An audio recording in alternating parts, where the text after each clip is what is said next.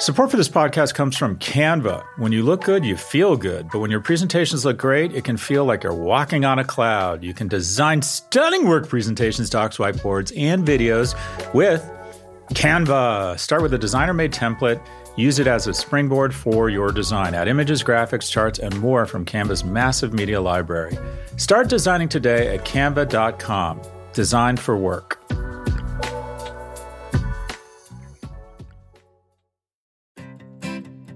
Support for this show comes from Slack. You're a growing business and you can't afford to slow down. If anything, you could probably use a few more hours in the day. That's why the most successful growing businesses are working together in Slack. Slack is where work happens, with all your people, data, and information in one AI powered place. Start a call instantly in huddles and ditch cumbersome calendar invites. Or build an automation with Workflow Builder to take routine tasks off your plate. No coding required. Grow your business in Slack. Visit slack.com to get started. Episode 199. The Matrix premiered in 1999. Serena Williams won her first Grand Slam title in 1999, and Apple released the iBook laptop in 1999. True story Keanu Reeves and I are good friends, just not with each other.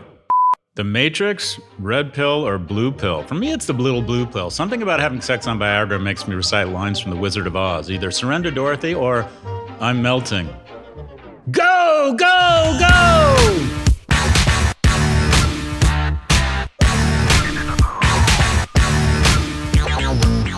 Welcome to the 199th episode of the Prop G Pod. By the way, 199th episode, Adam Alter, my colleague at NYU, says that the most dangerous birthdays are the nines. When you're 29, 39, 49, you start reevaluating your life and you're more likely to go buy a sports car or kill yourself. I'm actually feeling fine. Don't worry about me. Anyways, in today's episode, we speak with Danny Blanchflower, the Bruce V. Rauner Professor of Economics at Dartmouth College and a research associate at the National Bureau of Economic Research. We discuss with Professor Blanchflower the state of the economy and why he thinks central banks are getting it wrong when it comes to monetary policy. All right.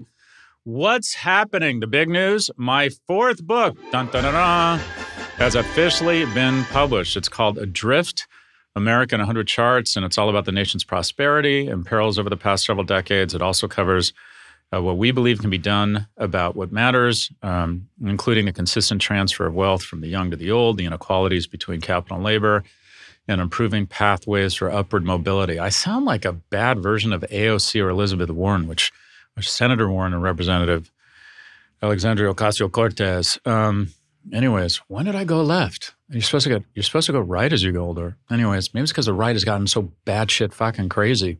Just my view.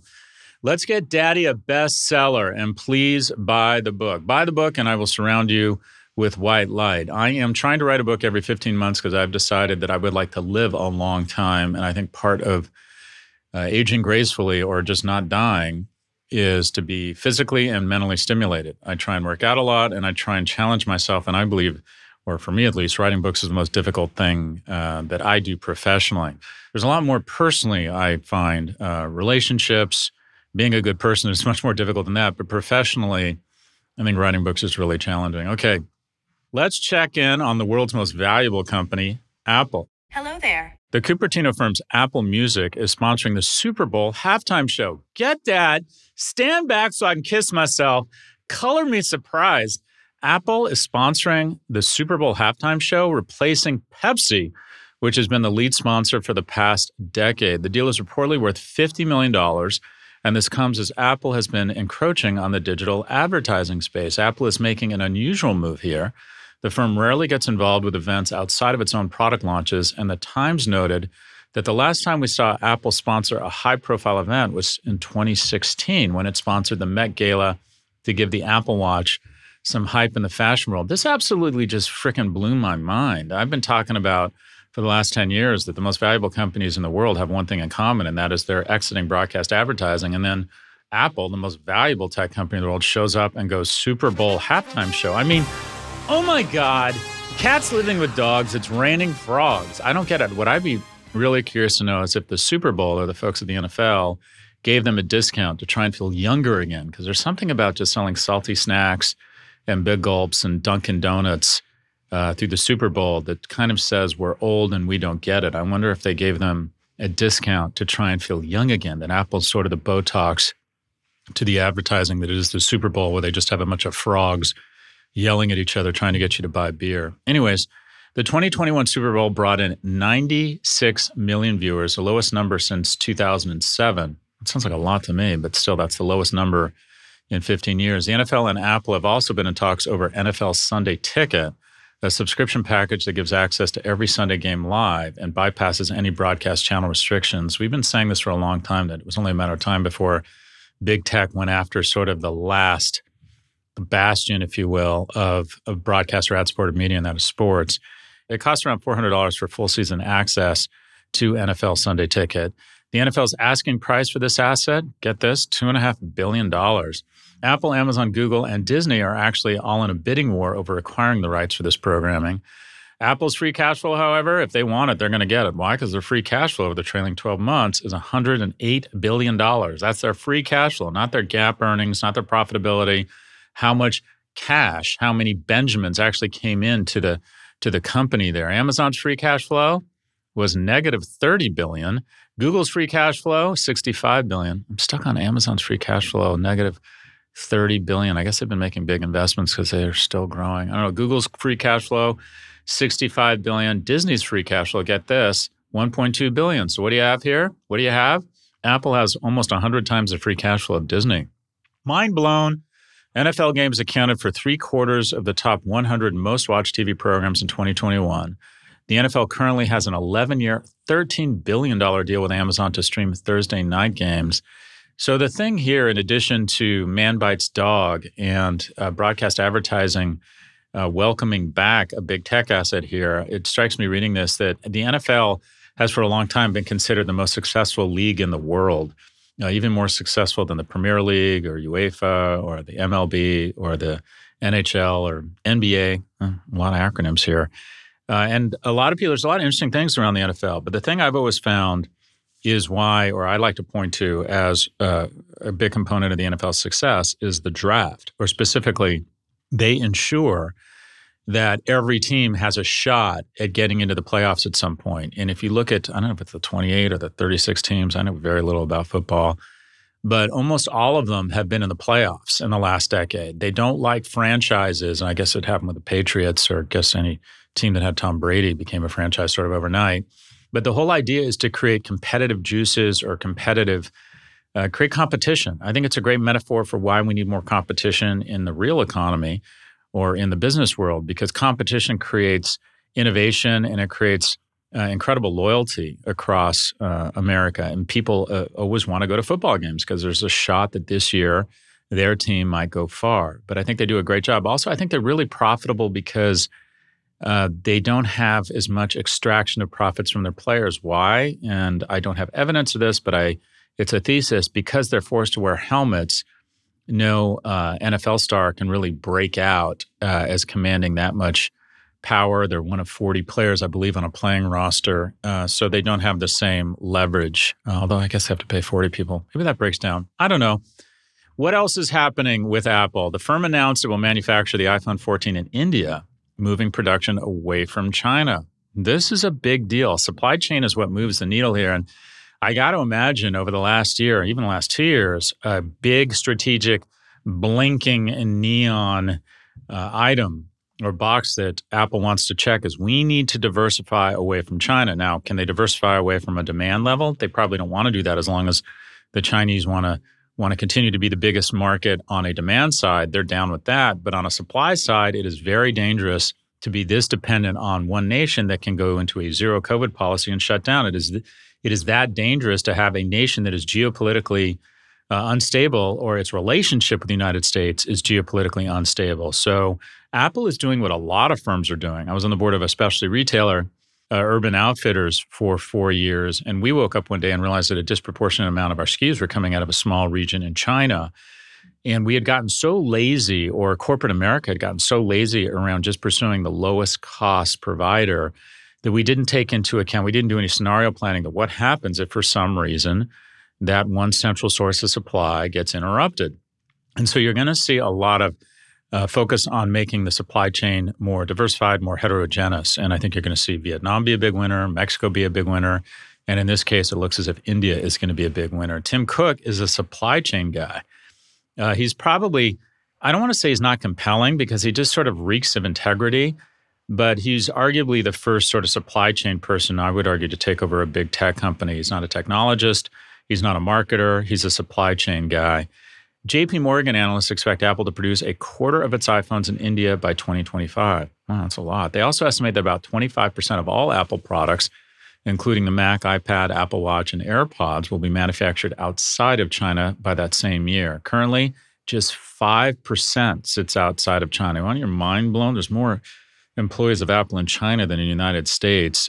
So, one word I didn't I didn't think enough about, or one concept I didn't adopt early enough. And it's true across every investment decision, every business decision. You want this word in the back of your brain, and that is the D word, specifically diversification. In 1999, I was wealthy in my early 30s, and I thought, well, it's because of my genius. Well, okay, genius. Uh, the market is bigger than any individual or any one person's genius. And by the middle of 2000, after the dot com explosion, uh, I was no longer wealthy. And why? Because I was not diversified. I had all of my assets or all of my eggs in one basket, specifically a company called RedEnvelope. And by 2007, I'd clawed my way back, and then I got hit very hard again because I had all of my assets in tech. I was more diversified, but still not diversified enough. I got hit pretty hard in the last year with uh, the drawdown in the markets, but I lost 20, maybe 25% of my net worth. Why? Because I finally learned the D word. I was diversified. Diversification is just a basis of biological health in the ecosystem.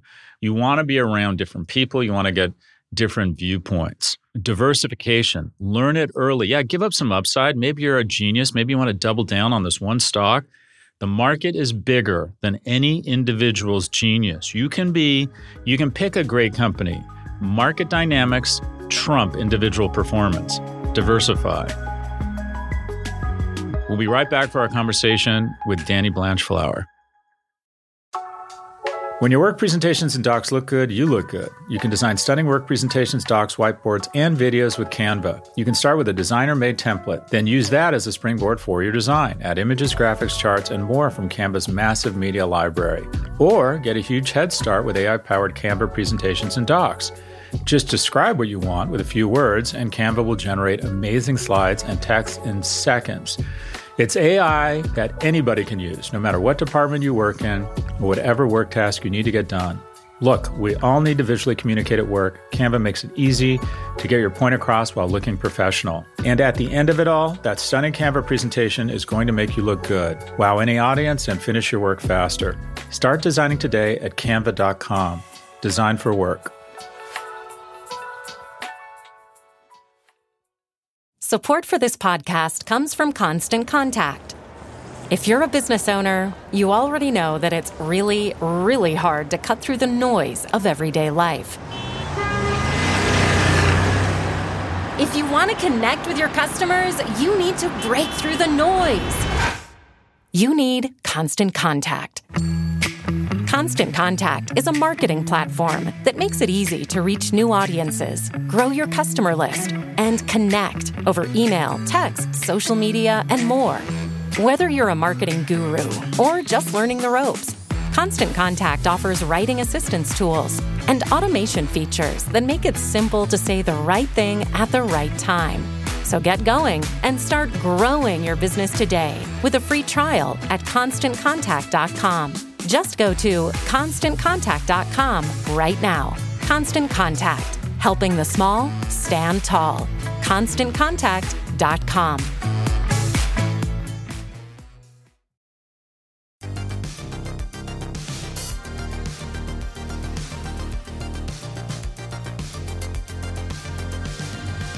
Welcome back. Here's our conversation with Danny Blanchflower, the Bruce V. Rauner Professor of Economics at Dartmouth College. Professor Blanchflower, where does this podcast find you? How did how did I find me pretty good actually? It's um for the where I live here. It's first day in about ten. It stopped raining. it's raining on the rest of the world, um, and hurricanes coming in the south. But this is this is interesting days. Are, are you at Dart? Where are you? I'm at Dartmouth. Yeah, I'm just down the road from Dartmouth. Got it. And just off mic before we started, you said that the economy is in shambles. Give us your state of play right now in terms of where we are. Let's start with the US and then try and provide some context for the world. The thing that strikes me very much in the discourse is how much certainty there certainly appears to be amongst policymakers, especially those at the Fed, and much of the commentariat. It appears that people seem to think they know what's going on. Um, I think the view is that the the U.S. economy. I, my predictions that I made a series of predictions last year based on consumer confidence was the U.S. entered recession at the start of 2022, as it did in 2008. And a lot of what we're seeing, especially raising rates, is going to plunge the world and the US into a deeper recession. And I think what's interesting in a sense is the group think. And I experienced that in 2008. And if you look in September 2008, when Lehman Brothers fell, nobody, including the US or the MPC or anybody else, had worked out that the world had been in recession for nine months and they, and they thought inflation was the big deal when it wasn't. And that seems to me to have a lot of similarities to it. But I think what we should be hearing are different voices. I mean, if you think about this, is we've never seen anything like this. The only time we've seen this was actually in the prior century. So I think in the in the last century we had a great war, followed by a pandemic, followed by a crash. What we've had now is a crash followed by a pandemic, followed by a war. Um, and those shocks and the and the and the precedent for that seems important. It seems to me that we should be having a lot of voices saying we don't know what's coming. Here's a whole series of scenarios that the world could see. But they're all in the position where we've got to raise rates because we're worried about inflation being high in the future. If you look at it historically, that there's no examples historically where that is actually true. The following, the most likely outcome coming is actually deflation. So that's a real possibility. And then the second thing is that if you look at what happens in the UK, we've seen complete and total meltdown and chaos um, from a government who did something on Friday, which was I've never seen anything like it. And we're in the position where the Bank of England is having to fight to say this is so bad that we probably need to have an emergency meeting to raise rates. And the government doesn't want them to do that because it would be a, an indicator of what's coming. So I, so I think we're in we're in chaos. I think recession is going to be much deeper than people think. But I think the big deal is just like in 2008, there's been serious groupthink. So a lot there, Professor. Let's start off. You think we're due for a 2008 like recession in terms of severity? Well, it certainly seems so. I mean, the claim, the claim, the laughable claim from Fed officials that what they're doing can generate a soft landing is a joke. I mean, there's no basis in any evidence whatsoever for this. So if you start to raise rates as they've been doing, what that generates is a recession caused by raising rates. I mean, if you're going to argue that you're doing it because inflation potentially is going to be really high. Let's go back to July 08. and I've got other much better data even than that. It's July 08, they said the same things. If you go and look at what Fed officials said in July and August 2008, they said you've got to worry about inflation. On the committee that I was on, there was even votes to rate, raise rates, and that this is really the big issue. Well, 5.6% inflation in July 08 in July 09, inflation was minus two. So that's the first thing. The second thing, if you go back historically and you look at any of these major supply shock events, so the, we've actually got data for the Black Death, to the Great Influenza, when the when the big volcano um, erupted in, in, in Asia, and then in the 80, in the 19th century there was a, a summer that basically had no summer. After all of those events, the follow up was high high food prices and then deflation. And if you look, I think there's very great likelihood in the US that by June, inflation will be well, well below two. And these guys have generated a recession. And all the story in the UK, if the central bank in the UK has to have an emergency meeting, raise rates, the economy in the UK and in the US are already in recession. So I think, just like in, in the past, they make an error. I mean, it's, a, it's, a, it's probably the most plausible outcome that they're raising rates in a recession. And we've already seen two negative quarters of growth in Q1 and Q2. Um, Germany in recession, the Eurozone in recession, China at its weakest. So um, the, the, the plausible outcomes are that the Fed has got it completely wrong again. The idea that they can generate a soft landing. I teach my students that You know, we study economics and they appear to be studying guessonomics. I mean, there's nothing, basically, their policy is based upon nothing more than wild guessing. Yeah, there's this, it feels as if everybody's hoping for and putting too much confidence in the notion that they can absolutely stick the landing, like slow the economy exactly, just enough. Exactly. Well, let's hope they're right. Let's, let's hope they're right. But that's just guessing. I mean, much of the stories that I hear in the commentary. So, you know, I, I, I sit lots of times in the debate with these people. So I say stuff like, well, how do you know that? I mean, just try the question. How do you know that? What's that based on? And they cough and they say, oh, we looked at this. And you say, well, have you any historical precedent of anything like this? And they say, no. I mean, you listen to things like, we're going to look at the VU relationship, Jay Powell says. Well, that's, an absolute joke. Has the, it, I mean, we could talk more about it, it's, it has the wrong, it has the wrong sign for things that they're saying. The VU relationship, he says, oh, there's all these vacancies out there, then that means there's going to be a soft landing. Well, sorry, because that series rose strongly since 2010, which predicts high wage growth during the period 2010 to 2020. And we got soft wage growth and it's negatively correlated with wage growth. So how is that going to, how, how is any analysis of that going to tell you about a soft landing?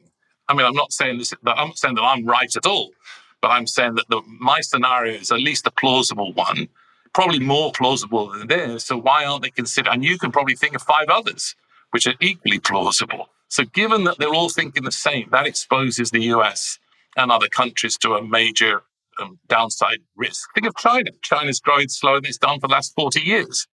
So let's try and think about what these plausible scenarios are. Um, and and sixth largest economy in the world, the UK, is collapsing before our very eyes. So let's talk about historical precedent. My understanding is there is no historical precedent for raising rates this fast and not going into recession. And then yes. one first, so first two part question. First, do you agree with that? And then two, is a recession the worst thing that could happen, or is trying to do anything to engineer an avoidance of a recession just creating more underbrush that when we do have an imminent recession, we have a super fire? Well, um, the evidence, first of all, is that yes, when the Fed does this, uh, and when the Fed, we get to the end of a boom, if you like, and then the Fed starts to raise rates, they do it too much and they generate a recession. So that's the first thing. The second question, well, the second question is what what happens if you just let this thing naturally kind of fold, fold along and sort itself out? It's a sort of zombie firm argument. The view that I've always taken is that the problem is we don't know which zombies, which firms are zombies and which are not.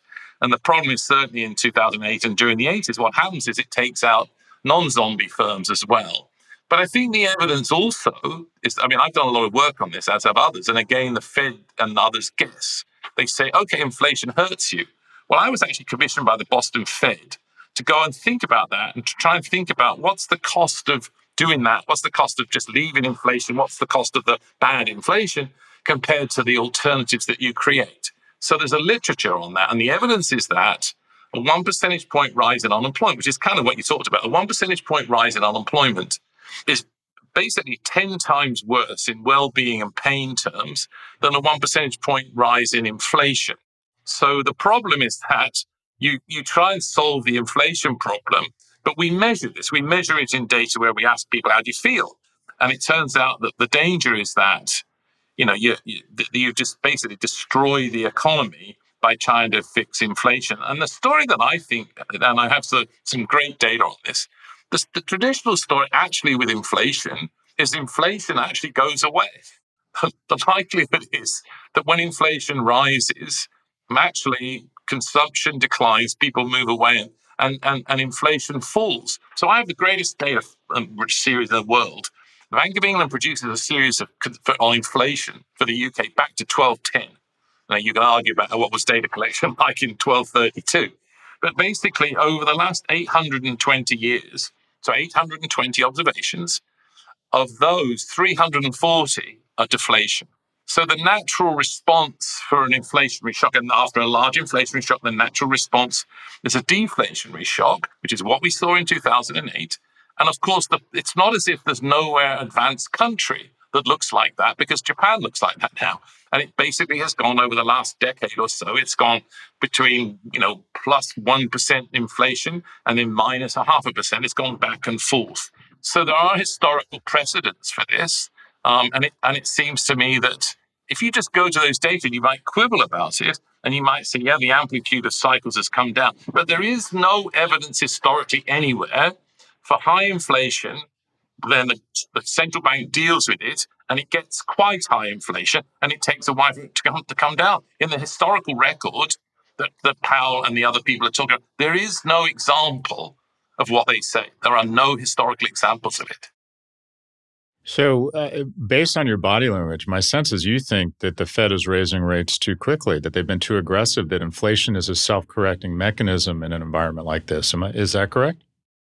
Yeah, I think so. I mean, uh, let's again say, I mean, would you say to me, I'm 100% certain of that? Is this the central thought? No. Could this be wrong? Of course.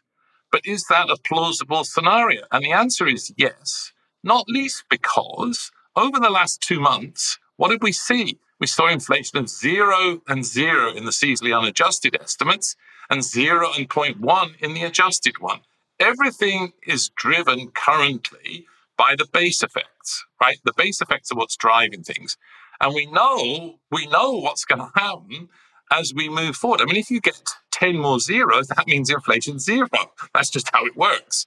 So I think if you look at plausible scenarios, like back to 2008, or you simply take, so if you do something simple, like, let's take the average per month that we saw between 2012 and 2019 and just take that for the next 10 months. Well, that gets you to inflation of below two in June. The possible scenario and the plausible scenario is actually that we get there much faster. So I was looking at two or three numbers this morning. The first one is oil prices. So now oil prices have gone below 80. Second thing, which I think is pretty interesting, is that we I watch a series called the Drewry Freight Container Index, which is the price of shipping a 40 foot container between Shanghai and Los Angeles or Rotterdam to, you know, you know that series. Okay, that's down 10% this week. 10% this week. Um, and it's down, it was at about 10,500 in October and at about 9,000 in March. It's 4,500 today. Timber prices are tumbling um, commodity prices are tumbling. So if that's the case, how does that generate a burst upwards in inflation unless there's another shock? I mean, I understand if there's another shock comes, if there's another COVID wave, but this is all dependence. I mean, once the two shocks have gone, inflation is going to drop like a stone, as it is. So we've got two months of zero. For the next month or two, the numbers that dropping are quite small. And then we get giant numbers that drop out. So you're going to see months where the inflation drops from 6.7 to 5 or 6.7 to 5.2, even if we get something very normal. And in a deflationary period, we might well see months of minus one. So I think the most likely scenario is that they've got it completely wrong. The problem is not inflation. What you've generated is a horrible recession. And and the other thing that I've written a whole series of papers on, the one thing that predicts recession is consumer confidence. Consumer confidence data predicts all of the last six recessions called by the NBER. And these data by about by about the middle of last year were looking much worse than they looked in 07, which predicted the recession in 07. They were completely consistent with recession being called for the first two quarters of 2022. And we've got two negative quarters already. So it's pretty interesting the Fed says we're not in recession when we actually have data which is two negative quarters already. Um, and it doesn't make any sense. If you look at their forecast, they're actually forecasting, as far as I can tell, I think those numbers will get revised to minus one. I think we'll have a half a point fall for Q3. And they're forecasting that the, the quarterly growth in Q4 will be plus 1.7. I mean, this is gargoyle land economics. Well, in addition, I, have been I've been thinking a lot about this, and none of us have a crystal ball. But no, in addition, in addition to the deflationary pressures of lower energy prices, lower commodity prices, uh, dampening demand through increases in interest rates, if you look at just America, isn't the chaser effect to a deflationary force the fact that the dollar has surged so dramatically that all of our prices are about to come down? Uh, absolutely. So the way I always thought of it was when I was on the Bank of England, one of the big, I mean, I was probably the person in the world most screwed by movements of currency. When I joined the Bank of England, I was paid in pounds and the exchange rate was two to the dollar. And I worked really hard to talk pound down. By the time I left, it was at a buck 50. I gave myself a giant pay cut. But the declining currency is a stimulus to the economy because it, you know, it stimulates exports. All my students are rushing over to England because it's a really cheap place to go today at a buck seven. But you're right. So what's but there's two things going on. Actually, I would say the second one we'll get to. The first one is the tightening of the currency, the, the, the strengthening of the currency is equivalent to a fiscal tightening, right? But the other, but the other thing is that what the Fed has done is it's not just it, the, the tightening that's come from the Fed. It's not actually about so much about what it's done. It's what it said it's going to do. And then it's pushed the price of mortgages upwards because the yield curve thinks that more interest rates are coming. So, so they, I mean, if when you're looking at the price of mortgages up in the six percent or so, that's just because they signaled to markets that more that more rises are coming. So, the, so the tightening in the marketplace and the rise in the currency have basically tightened the economy into a recession. I agree with that. So I agree with what you said, but I think the other tightening is, is you know, think about the mortgage market. The housing market in the UK and the US is about to collapse. But should I a couple things. One, I'm going to spew a few questions out here. One, I'm not sure that the real estate market cooling off is necessarily a bad thing. The other thing is, I would argue the Fed is faced with sort of Sophie's choice. It's either inflation or recession. And my sense is their fear of inflation is outweighed their fear of recession. And uh, it sounds to I, me I like you. That. I think that's a complete mistake, though. So let's think about why is that? That's, I mean, I agree with you. So let's think about, I'm actually writing a paper on exactly that right now. So what's the fear? What's Wasn't it Weimar uh, Republic fear? Isn't it fear that the fastest way to a revolution is everybody's quality of life plummets because of runaway inflation. Isn't that no? I don't think so. I think I think the worst thing we've seen in our lifetimes is because communities get destroyed by unemployment. I mean, we haven't seen hyperinflation outside you know Italy and Germany since the 50s. I mean, none, no advanced country has actually seen that. So I think we know what to do about that. Um, I mean, let's just go back. I mean, I, I, don't. I mean, I understand that, but I mean, uh, unemployment of ten and twelve percent in the community. It turns out in turns out in well-being terms, we measure it, and that's and that's what the reality is in the last fifty years. I think the fear, and I remember being at the Bank of England and having the same arguments, which I thought were tosh at the time. The argument is that there's going to be a wage price spiral.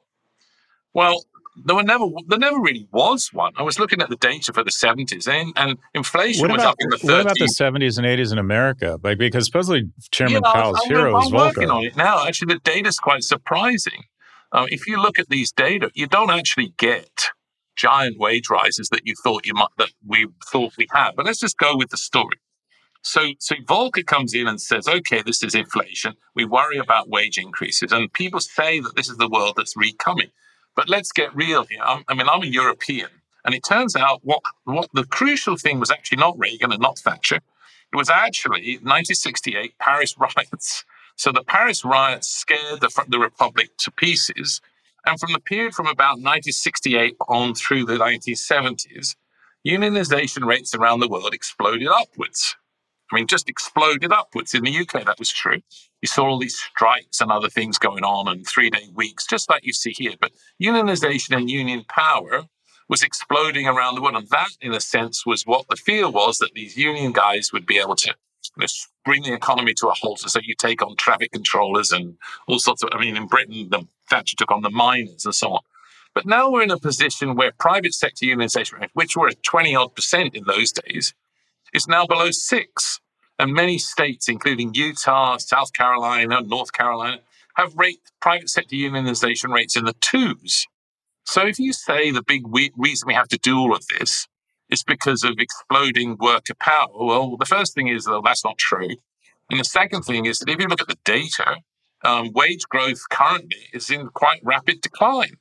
We've seen it's about 7% wage growth of production of non-supervisory workers at the beginning of the year.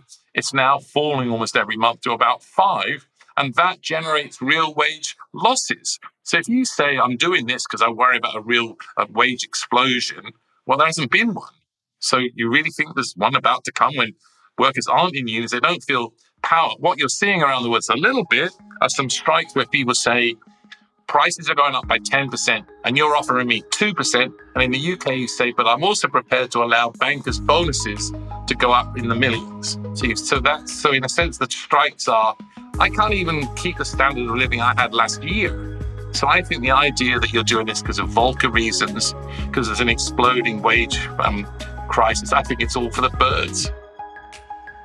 We'll be right back. Support for this show comes from Sylvan Learning. As a parent, you want your child to have every opportunity, but giving them the tools they need to tackle every challenge, that takes a team. Now more than ever, educational support tailored exactly to what your child needs can make all the difference. That's why parents have trusted Sylvan Learning for 45 years as the ultimate teammate in their child's educational journey, instilling in them a love for learning and a passion for reaching the next level. And Sylvan's Insight Assessment can identify gaps in learning and areas that could be of concern for your child. It's a 360 degree view into your child's learning that you can't find anywhere else and helps ensure that your child didn't miss something in school that might put them at a disadvantage in the future. And right now, it's the best price of the year at $29. Go to sylvan29.com to learn more and get your child's assessment for only $29. That's S Y L V A N 29.com. Yeah, there's the one Starbucks in Wausau, Wisconsin unionizes and everyone says calls a return Yeah. of labor strength. Yeah, And it strikes me right. that labor's I would I, I and we've talked a lot about on the show. I think unions are a failed construct. And, and not because not because their intention isn't noble, but they're just they just don't work. Well, I just- can I say it another way? I mean, there's a famous book called "What Do Unions Do," which is the most famous book by a Dartmouth alum called Richard Freeman. And the big part of that, and it's consistent with what you say. It, there's a couple of things to say. In the United States and Italy, the worry is that unions and corruption have gone together. Second thing, it's clear around the world that actually unions have a positive pay premium. There's no doubt of that. So you, union workers holding constant everything that moves get paid more. But the bottom line related to what you just said, they, in the book, what they talk about is it's unclear what the what a theory we should say to us about unions and productivity. Right? So in principle, unions could be more productive, right? Unions could actually work on generating lots more productivity, which would pay for the, you know, you, you have the union work with the work with the firms. In principle, that could happen. And their view is empirically that would justify the union because the union could say, we work together and we know the way to make this process more productive. The evidence is consistent with what you say that they haven't really done that, and especially in the public sector. So the public sector has been a big issue. But in principle, I mean, what were unions set up for? Unions were set up as friendly societies. So you imagine that they do things like buy health insurance or they buy, I mean, they used to, you know, they, they used to be places that if someone got sick, that the union would look after them. So I think they've lost, they've lost its, its other purpose. But in principle, they could do that, but they haven't. The, the I, I want to switch gears here, and I'll put forward a thesis, and I want to I want you to tell me if you agree or disagree.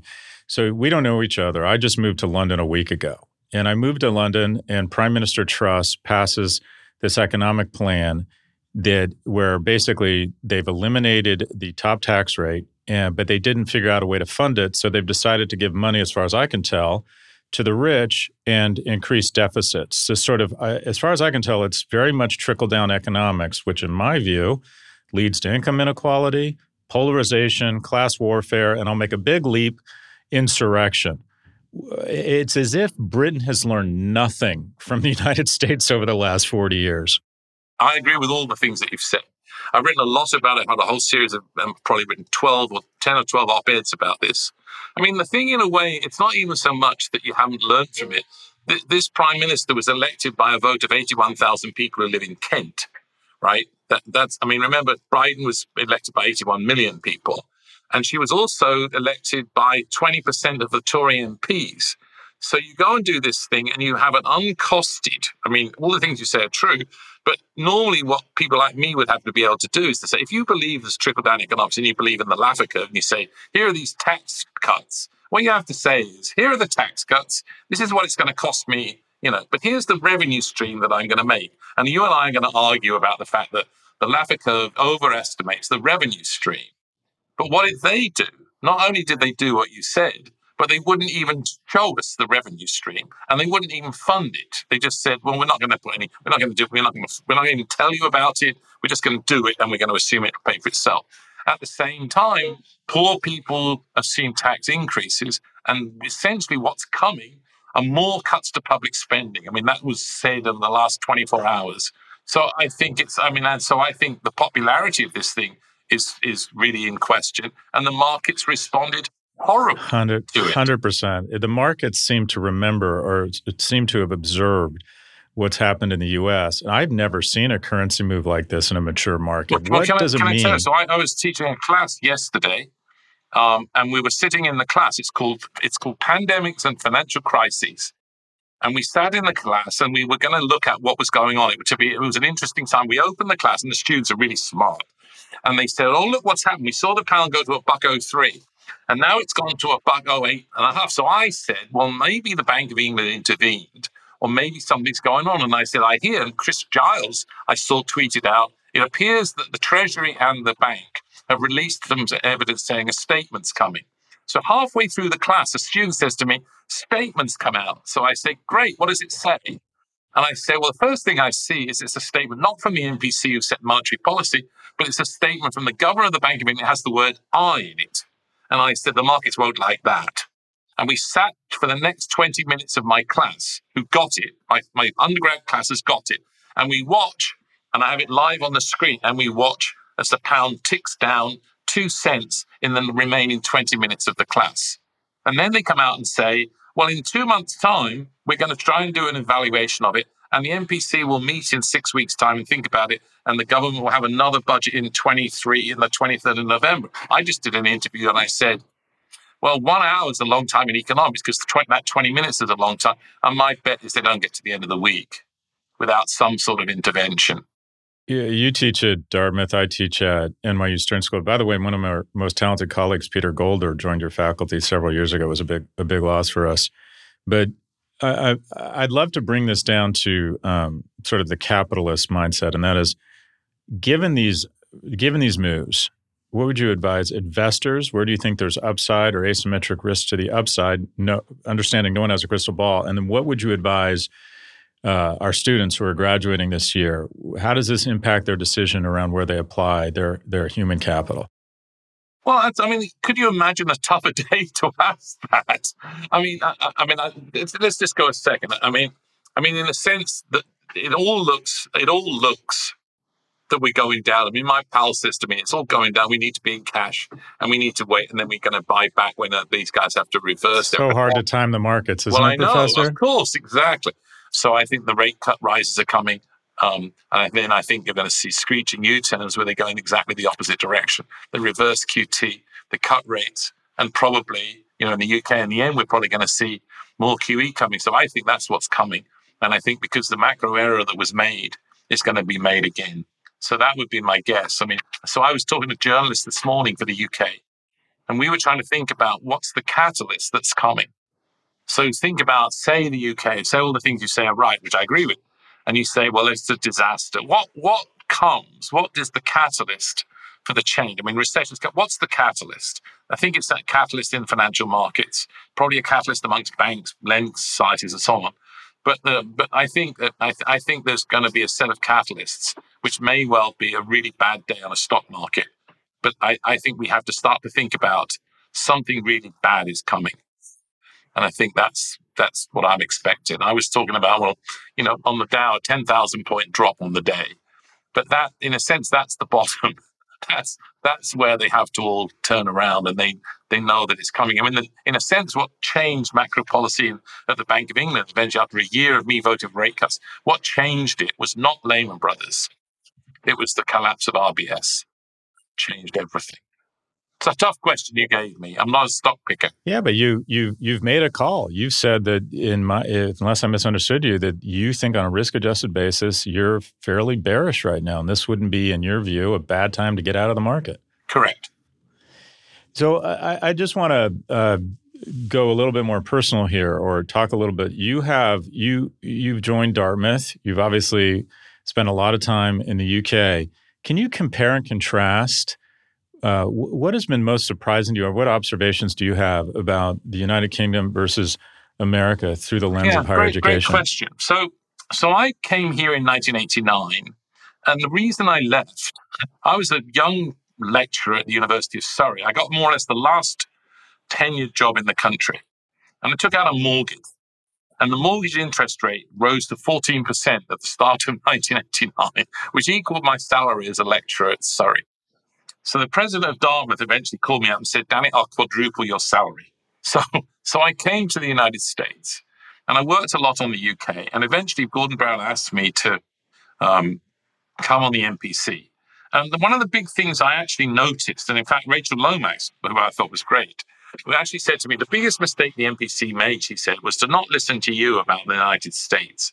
And what I noticed in 2007, especially, and then moving into 2008, was basically what happened in the United States happened in the UK six or so months later. And if you think about it in financial market terms, it was a sort of eye opener to me.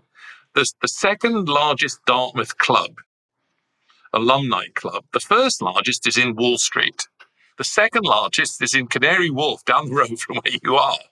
And I gave a series of talks to my Dartmouth students. And, and I remember talking about Mervyn King would say things like, America's irrelevant. What matters is Europe.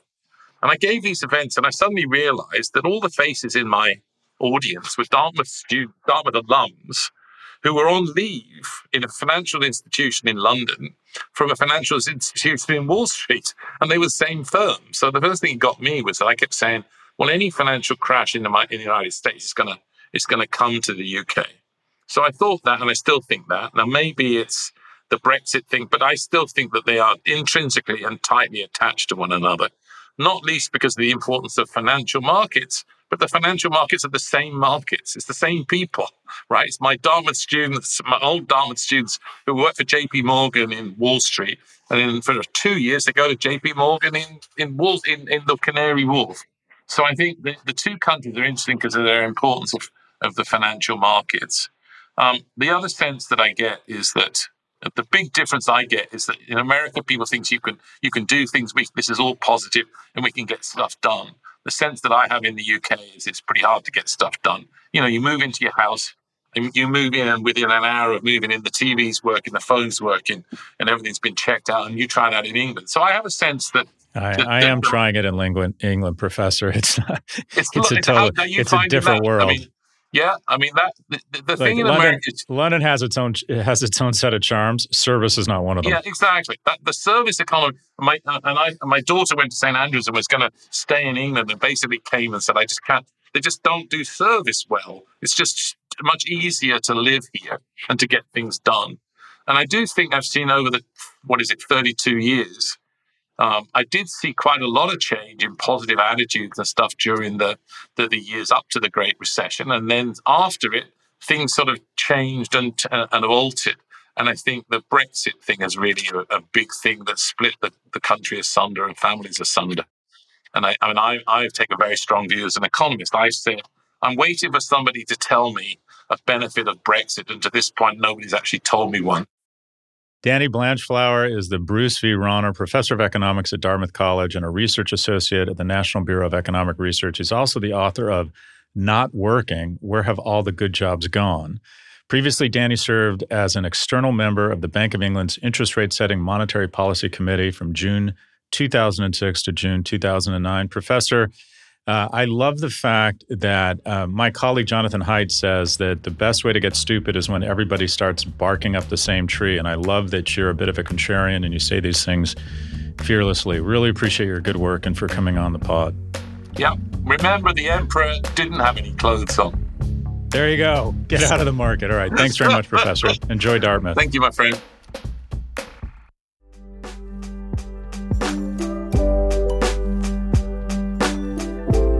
Algebra of Happiness. I was struck by Professor Blanchflower's willingness to um, be a contrarian. And I love this notion of you get stupid when everyone's barking up the same tree. And in America, we've decided that raising interest rates aggressively is the right thing to do, and then we might be able to stick the landing and exactly thread the needle. And Professor Blanchflower, and he may be wrong, uh, pointed out some really interesting things. One, that uh, in a modern economy, uh, inflation is self correcting and that it's much more damaging and harmful to an economy to put it into a severe recession. And I don't agree with that. I'm sort of more where Chairman Powell is around the importance of taming inflation. And I think increasing interest rates and having a recession is probably healthy on a regular basis. But it's important that you have a diversity of opinions in your life, that you not find people and opinions and advisors and use them like a drunk uses a lamppost. And that is, you use them uh, more for support than illumination. Make sure you have some people in your life that will take the opposite view of things. And it gets me angry. I have some people in my life that disagree with me all the time. I find that they're naturally contrarian and want to argue. And because I have a lot of people around me who agree with me, I get a lot of external reaffirmation that say, you know, you're awesome or you're interesting. So when people disagree with me, my initial reaction is I get pissed off. But I'm now mature enough to realize that I need those people around me and they're really important. Diversify the voices you listen to, diversify a viewpoint. The dissenter's view is very important around decisions. I'd be very careful making a decision where everyone is in 100% unison. Find the person that gives you the other side of the argument. Diversify those voices you surround yourself with. Our producers are Caroline Shagrin, Claire Miller, and Drew Burrows. Sammy Resnick is our associate producer. If you like what you heard, please follow, download, and subscribe. Thank you for listening to the Prop G Pod from the Vox Media Podcast Network. We will catch you next week. Thanks to Canva for their support. You're busy, there's no denying that, and we all wish for just a little more time in the day. So why not let Canva help you get your work done faster and more efficiently? You can get started with their AI powered presentations. Just describe what you want with a few words, and Canva will generate amazing slides in seconds. It's AI that anybody can use, no matter what department you work in or whatever task you need to get done. Finish your deck faster. Start designing today at canva.com. Designed for work.